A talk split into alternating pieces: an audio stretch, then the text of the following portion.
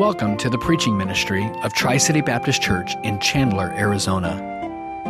Our desire is that God would be magnified through the preaching of His Word, and that Christians would be challenged, strengthened, and edified in their personal walk with Christ. I invite you to take your Bibles and turn with me this morning to Acts chapter 13 book of the Acts of the Apostles, the Acts of the Holy Spirit, 13th chapter. Having just returned from ministering in uh, Hong Kong, Malaysia, Singapore, and then with our team leaving this week for Kenya, I thought it would be appropriate for us to keep a focus on missions as a church. And then this evening, I'll be giving an update on our, our time away and sharing that with you. And so I invite you to turn to this passage. If you're using the Bibles there in the chairs, it's on page 771. I think it's a, a great chance for us to keep a missions mind within our ministry. You know, I don't often think about the importance of the U.S. Embassy until I'm in a different country. When Christopher and I were in Kenya a couple of years ago, I remember Pastor Messler driving down a road and pointing out the various embassies. And I thought, okay, that's good to know. A year ago, when we were in Israel, we actually drove by the, the U.S. Embassy there. And while in Singapore, Pastor Chern uh, pointed out the area where the embassies were located. You know, that's not something I normally think about. But when you're in a different country, it is, it is good information. So, what is an embassy? Well, it's the official residence of the ambassador, but it's the, really the public face in another country of the country that's being represented. So the U.S. Embassy is the public face of the U.S. in another country. And the main purpose is to assist American citizens who are traveling or living there. If they have needs, if there are situations that arise, that they are there. It, it's an important point of contact for travelers between their home country and where they are. And an embassy actually belongs to the country that it represents. It operates under the jurisdiction of the home country, not the host country. And, it, and, an attack on an embassy is considered an attack on that country. You know, in a way, the church is a heavenly embassy. We are called to be ambassadors. We read that in Paul's letter to the church at Corinth. We're ambassadors for Christ, and, and corporately, we have a responsibility to assist travelers, strangers, and pilgrims, that uh, we have another citizenship. The, the church is the jurisdiction, under the jurisdiction of Christ. He's the head, He's the one who has the, the guidance. And if an attack on the church is an attack on Jesus Christ. In fact, in Acts chapter 9, Jesus confronts Saul on the road to Damascus. Saul had been terrorizing the church, and, and he, he says to him, Saul, Saul, why do you persecute me? He didn't say, Why do you persecute the church? Why are you persecuting believers? Jesus said, Why are you persecuting me? Because he was attacking the church. You know, as ambassadors, we are tasked with a mission. We have a message to deliver. We, we have a responsibility to make disciples. We are seeking to establish local embassies, churches around the world that will take that message and assist others in their spiritual journey. And what I want us to see this morning is that the local church has a responsibility to advance the gospel through missions. The book of Acts records the birthday, the growth, and the spread of the church. In fact, in Acts 1, verse 8, we find the, the geographical outline for the book of Acts. Acts 1 8, but you shall receive power when the Holy Spirit comes upon you. And you shall be witnesses to me in Jerusalem and in all Judea and Samaria and to the ends of the earth. And so the first 12 chapters of Acts are dealing with the spread of the gospel in Jerusalem and Judea and Samaria. And when we come to chapter 13, we're introduced to the advance of the gospel to the ends of the earth. That is, to the remotest parts, the farthest places of the known world at that time. And that's what we find. So, chapter 13 is really the dividing line in the book of Acts. Follow with me as I begin reading in Acts 13, verse 1. Acts 13, verse 1.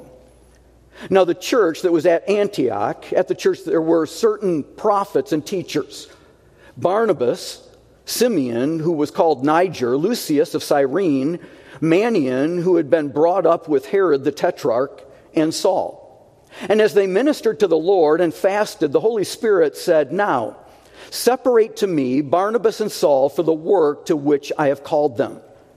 Then, having fasted and prayed and laid hands on them, they sent them away.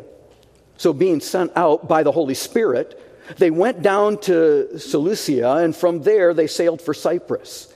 And when they arrived at Salamis, they preached the word of God in the synagogue of the Jews.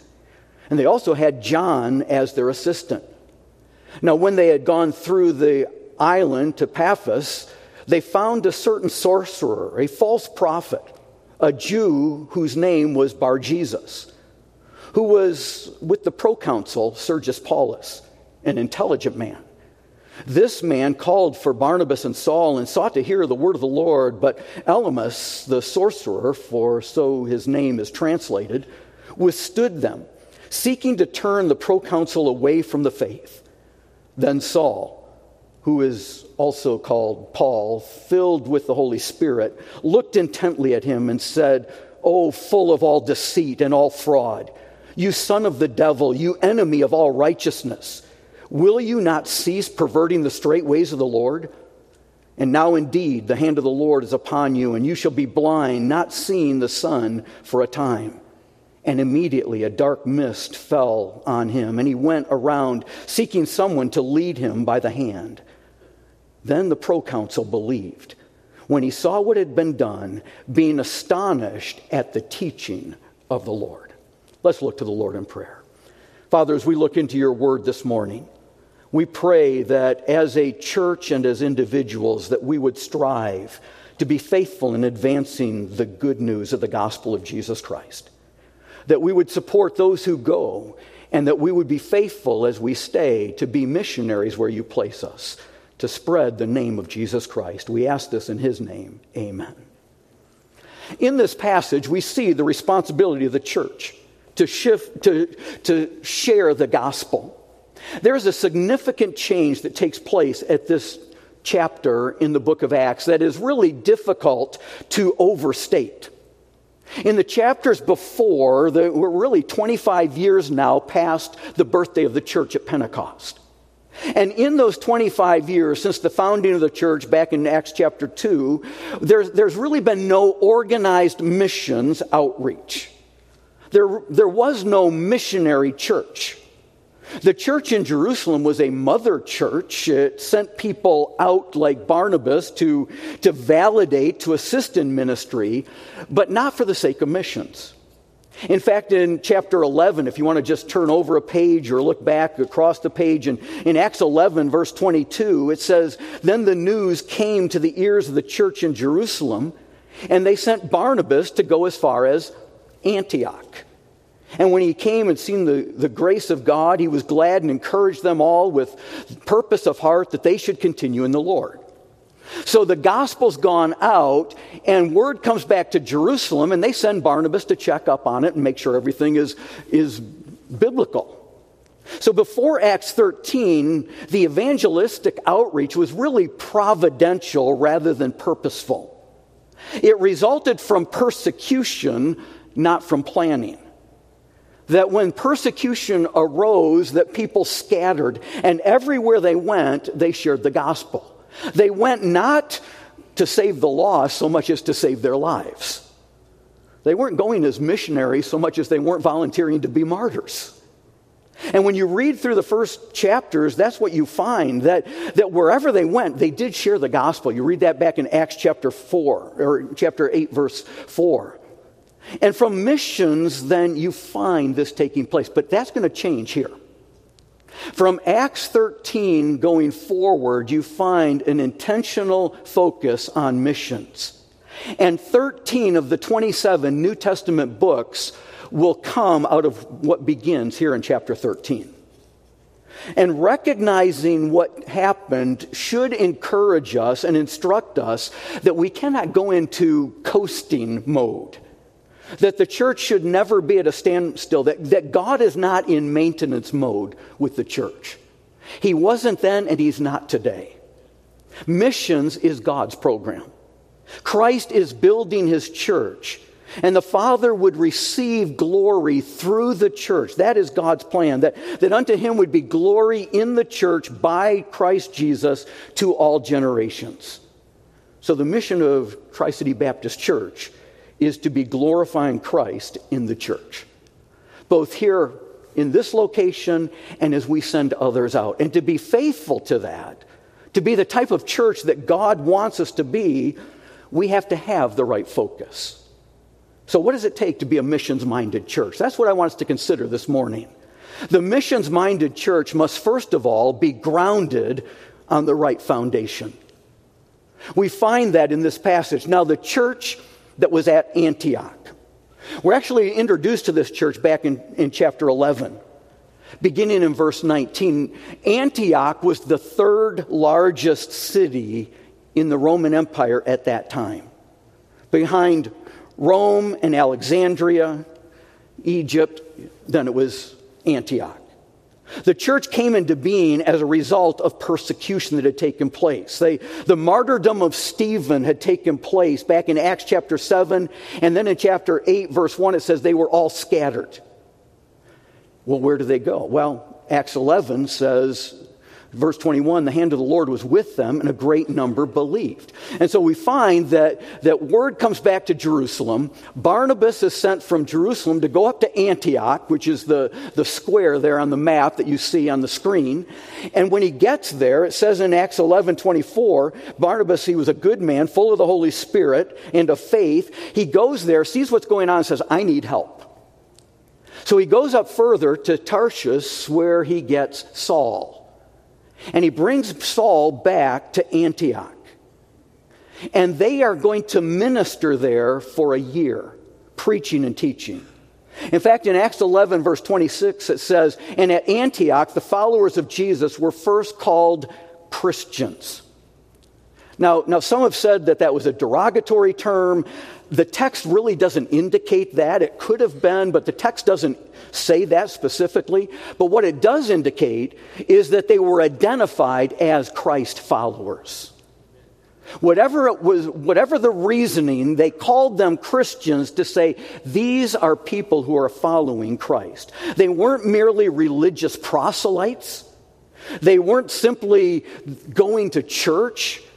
They were Christ like. Having a strong base is vital for advancing missions. This church will be home base. Antioch will be home base for the gospel going into the pagan world.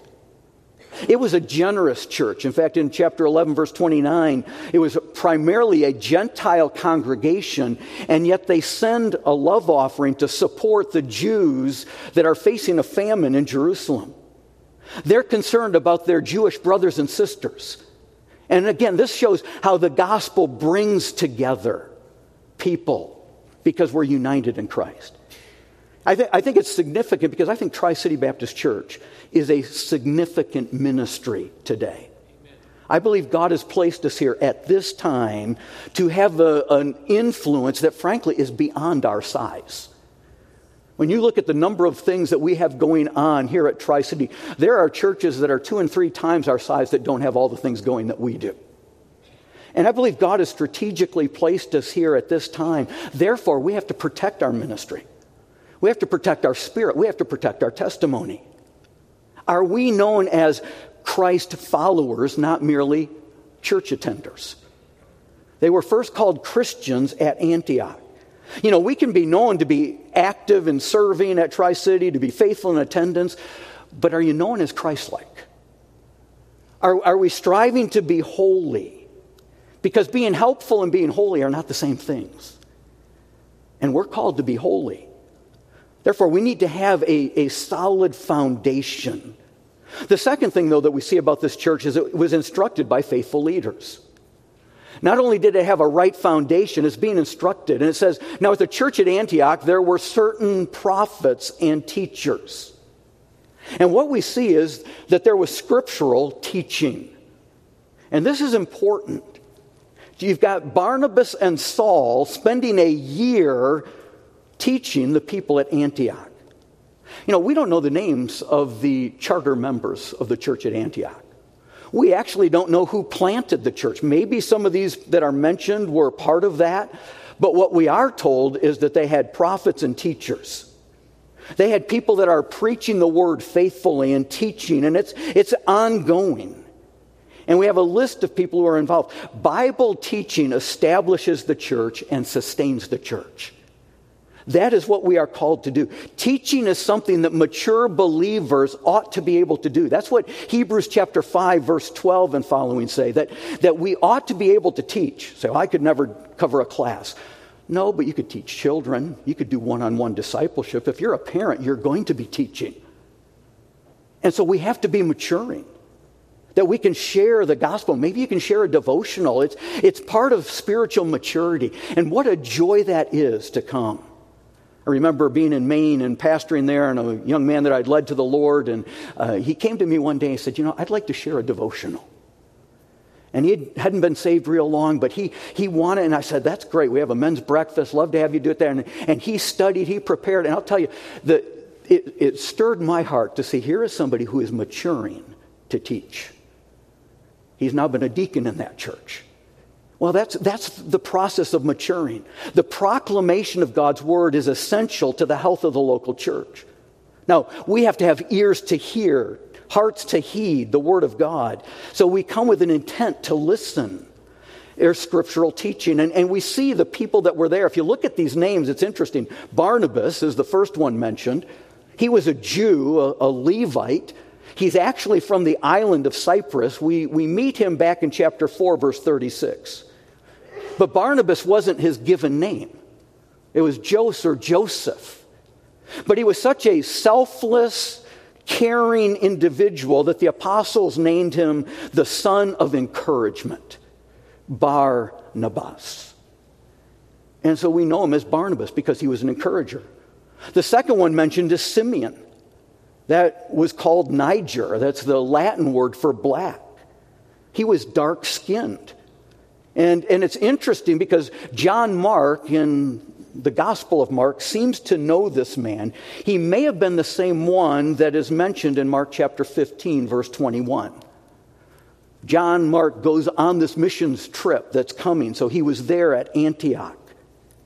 And, and the Simeon or Simon that he mentions is Simon of Cyrene. Cyrene was located on the north shore of Africa, west of, of Egypt. The, the Simon mentioned in Mark's gospel was the one who carried the cross for Jesus. He was compelled to carry it. And, and while we're, we do not know for sure that this is the same person, it's a possibility because the very next person mentioned is from Cyrene. Lucius from Cyrene. Maybe he knew Simon who carried the cross. And again, I'm speculating, but that's how the gospel goes out. A person has an encounter with Jesus and tells others. And, and so we pray, we meet people, we tell them about Jesus, and the gospel, the good news, spreads as people have that encounter. The fourth one that's mentioned is Manaen. His name actually means foster brother. And when we read this passage, we read that he was brought up with Herod, the tetrarch. The Herod that is mentioned here is Herod Antipas. He's the, the Herod that beheads John the Baptist. And this is his foster brother. What a testimony of God's grace. Trophies of sovereign grace, we sang. Here are two boys brought up in the same house. One is remembered for his wickedness in killing the one who announced the coming of the Lamb of God because he was motivated by the dance of Herodias and offered her anything she wanted up to half his kingdom. And he said, I want the head of John the Baptist. And so he's known for killing John the Baptist. The other one is a devoted, devout follower of Jesus Christ and a leader in the first church to commission missionaries. That is the grace of God. But it's also a challenge for us. Don't ever use your upbringing as an excuse not to serve the Lord today. This guy had a chance. Manaen could have said, Well, you don't understand the house I grew up in. I mean, look at, look at my foster brother Herod. No, he, he's serving the Lord. And the last one that's mentioned is Saul. He's listed here by his Hebrew name. But in a few verses, he'll become identified by his Gentile name, Paul. We find that in verse 9. And he will become the apostle to the Gentiles, the foremost church planter, even though he's listed last. See, they're being taught. We also see a, a, a spiritual giftedness that is taking place here in this church. You know, there's a diversity in this church. Just in these names, we find there are different nationalities. They have different social classes. They're, they have different educational backgrounds and, and religious training. You have a Levite. You, you have others that are from a totally different background, different skin colors, different personalities, different giftedness, prophets and teachers. And again, we see the unity in the diversity. And I think one of the strengths of Tri City Baptist Church is that we are a multi generational, multi ethnic ministry. You know, I, I would love to know how many different nationalities we have represented here. There's only one race. But to understand God is calling from every tribe, every language, every people group, those who will praise his name. You know, in speaking for the family camp, we had people from Singapore, Malaysia, China, and the Philippines represented. And during the service, they're translating it into either Mandarin or Cantonese. I don't know the difference. Um, but they're translating that for those that, that were there. You know, the good news crosses all boundaries because we don't serve a tribal God. We serve the God of the universe, the King of kings. And, and therefore, we have a responsibility and an opportunity to be diligent as servants and ministers. Ministers, every member. Because God has people to serve Him. He's given us a task. We are His workmanship, created in Christ Jesus for good works, which God has prepared beforehand that we would walk in them. We see as well that these were spirit filled leaders. That the Holy Spirit is, speaks in verse 2 and, and then sends in verse 4. In Acts chapter 6, verse 3, the men that were selected to be deacons had to be men of good reputation, full of the Holy Spirit and wisdom. They needed the Holy Spirit wisdom, not human wisdom. And we have to be careful we don't mix those up. Verse 9 states in, in that chapter, in chapter 8, that Stephen was a man of such wisdom, full of the Holy Spirit. And he was the first martyr of the early church. In chapter 11, verse 24, Barnabas was a good man full of the Holy Spirit. And then in chapter 13, verse 9, we read that Saul, who is called Paul, was filled with the Holy Spirit. The chapter concludes by noting the disciples were filled with, the Holy, with joy and with the Holy Spirit in verse 52. Do you get the impression this is important? Do you think that everybody in the early church was filled with the Holy Spirit? Is everyone in the church today?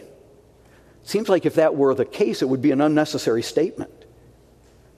But how important it is that we guard our lives, our hearts. Are you walking in the Spirit? Are you controlled by the Spirit? Are you demonstrating the wisdom of the Spirit that, that Pastor Nathan read, led us in the reading from James 3? You know, for a church to make a difference, to please God, spirit control is necessary.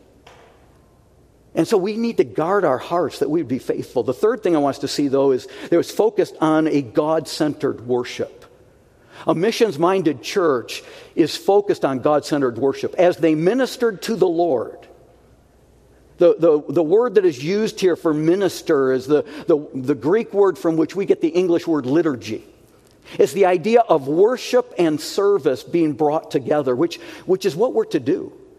It says in, in Romans chapter 12 present your bodies as a sacrifice that is alive, which is acceptable to God, which is your spiritual service of worship.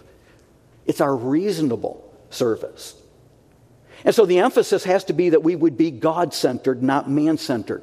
This church was, was theocentric, not anthropocentric. It wasn't trying to see what people wanted, it was saying, how do we serve and minister to the Lord? And that has to be our focus. Are we people pleasers or God pleasers? Do we live to please God or do we live to please people? Well, what will they think if I do this? Well, what will God think?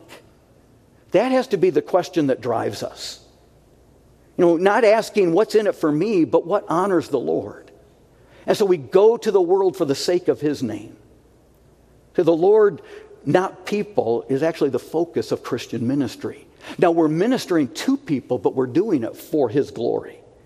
Read a statement years ago that has stuck with me that missions exists because worship doesn't.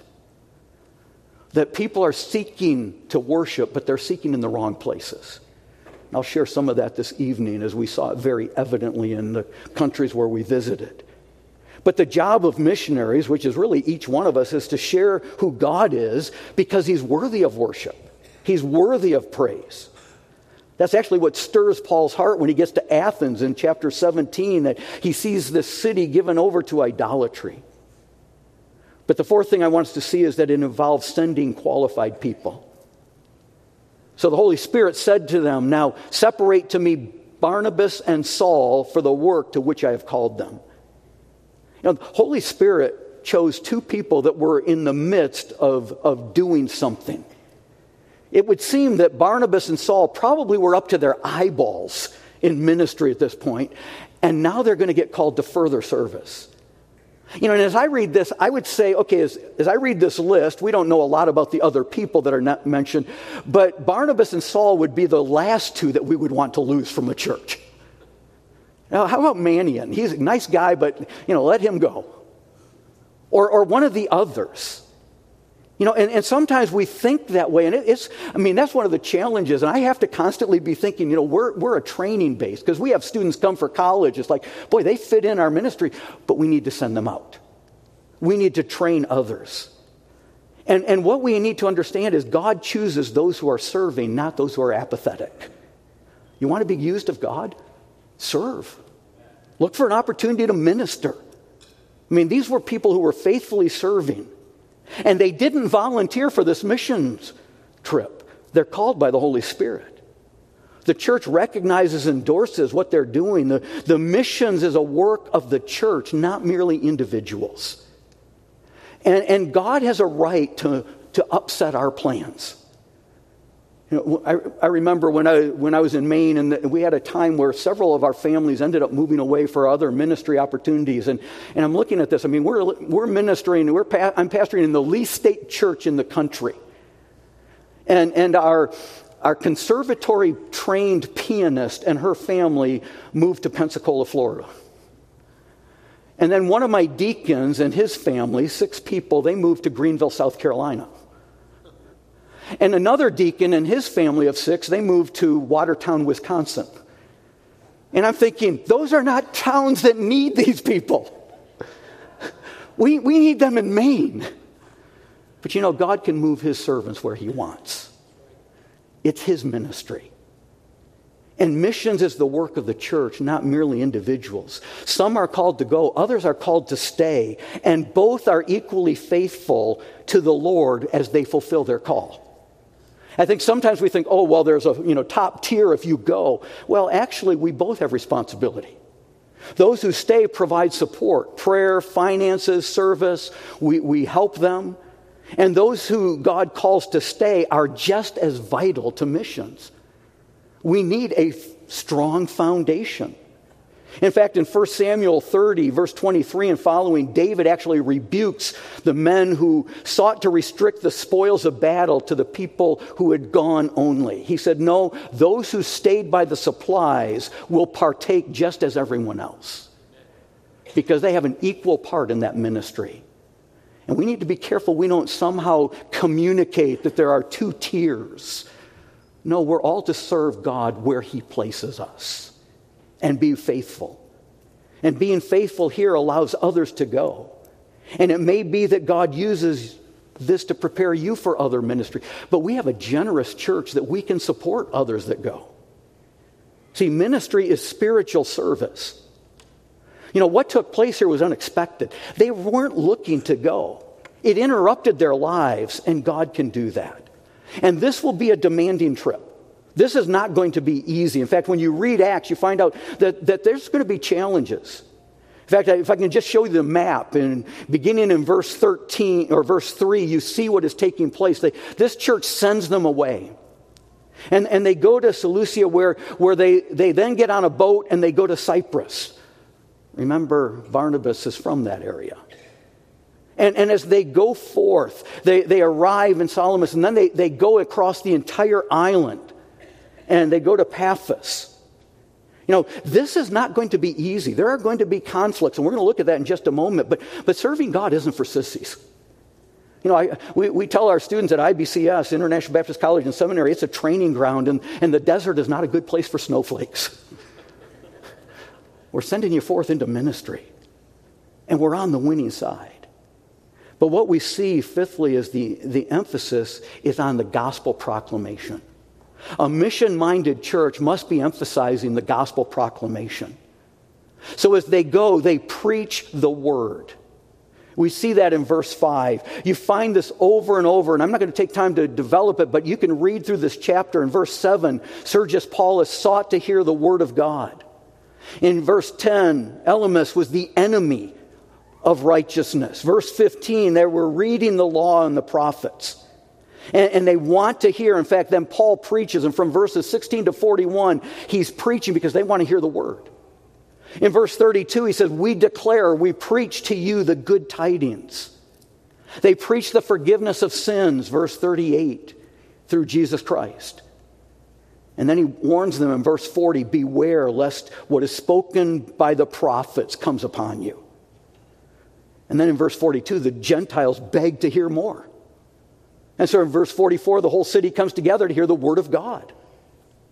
In verse 46, it says it's necessary for the word of God should be preached to you first, the Jews, but since you reject it, it's going to the Gentiles. And verse 48, the Gentiles rejoiced and glorified God that they could hear the word. My point is the good news is the proclamation of the gospel of Jesus Christ. It's not simply meeting physical needs, it's telling them about Jesus. We have to pray, meet people, and tell them about Jesus. That they would understand what the gospel means. That preaching goes beyond mere teaching, it, it involves the application, the exhortation, it involves correction. And the mission of the church is the proclamation of the word. That's why we gather. That's why this pulpit is central in our auditorium for the proclamation of the word. The sixth thing that we see, though, with a missions minded church is, is prepared for spiritual opposition. There will be a battle, there are going to be challenges. And we have the example here that, that there was this Jew on the island of Cyprus, a sorcerer, a false prophet, Elymas. He's seeking to prohibit the work of God. He's trying to obstruct the the teaching, the preaching of the word, and hinder the faith. And his name was Bar Jesus, son of Jesus.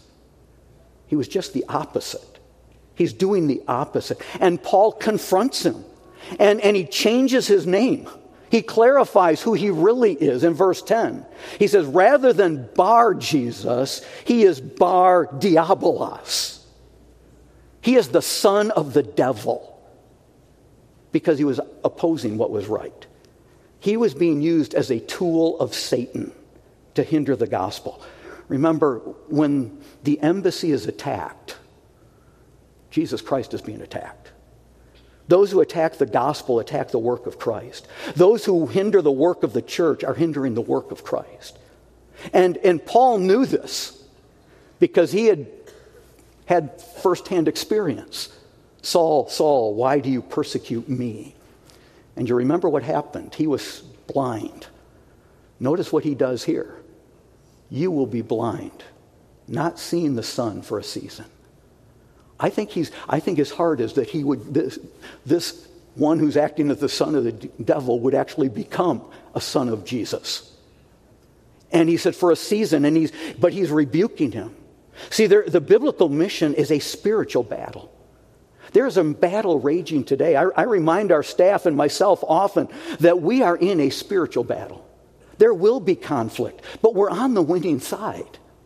And that's the joy. The Word of God brings both salvation, but it also brings judgment. And that's what we see in these verses. In fact, in verse 46, it says that it's necessary that the Word of God should be spoken to you, the Jews, first, but since you reject it and judge yourselves unworthy of everlasting life. What a terrible statement. Because they are rejecting the truth, they are unworthy of eternal life. First Thessalonians speaks of this because they did not have a love for the truth that they should be saved. Oh, we need to make sure that our hearts are always in tune with the Word. But understand the seventh thing that we see is anticipating spiritual fruit, that the missions minded church will see the reward. We see in these verses, then in verse 12, that the proconsul, Sergius Paulus, believed. He saw what had been done. He saw Paul's dealing with Bar Jesus, but he was astonished at the teaching. It wasn't the miracle. That validated that Paul was the messenger of God. It validated the, the statement, the message, but it was the teaching of the Lord that brought him to salvation. He was astonished by the teaching. And so we see that there is fruit. And this missions journey is going to continue from there. Let me just very quickly show you how this is going to go, show you a map that, that it goes forth. The, the blue arrow going up there, they go from Cyprus and they, they go up and to Perga, and then John Mark leaves the team at that point. They continue on, and it, it says they go to Antioch in Pisidia. If you read the chapter and say, okay, that's the circle. There's more than one Antioch. They go up there, they plant other churches, then they come back and they go back to Antioch. But as they go to Antioch and Pisidia, it says many of the Jews and devout proselytes, the, the Gentiles that were following the, the Jewish teachings, believed. They follow Paul and, and, Barnabas. That's verse 43. The whole city hears the word of God, verse 44. And many Gentiles trust the Lord, verse 48. See, the church involved in missions is on the winning side. These churches are going to be planted. This is just the first missionary journey. When the word goes out and sinners hear, souls are saved. So we go to the world for the sake of his name. But let's make sure we're on the right side in the battle. Don't be like a bar Jesus opposing righteousness. Don't try, try to twist the ways of the Lord. There are a lot of churches doing that today.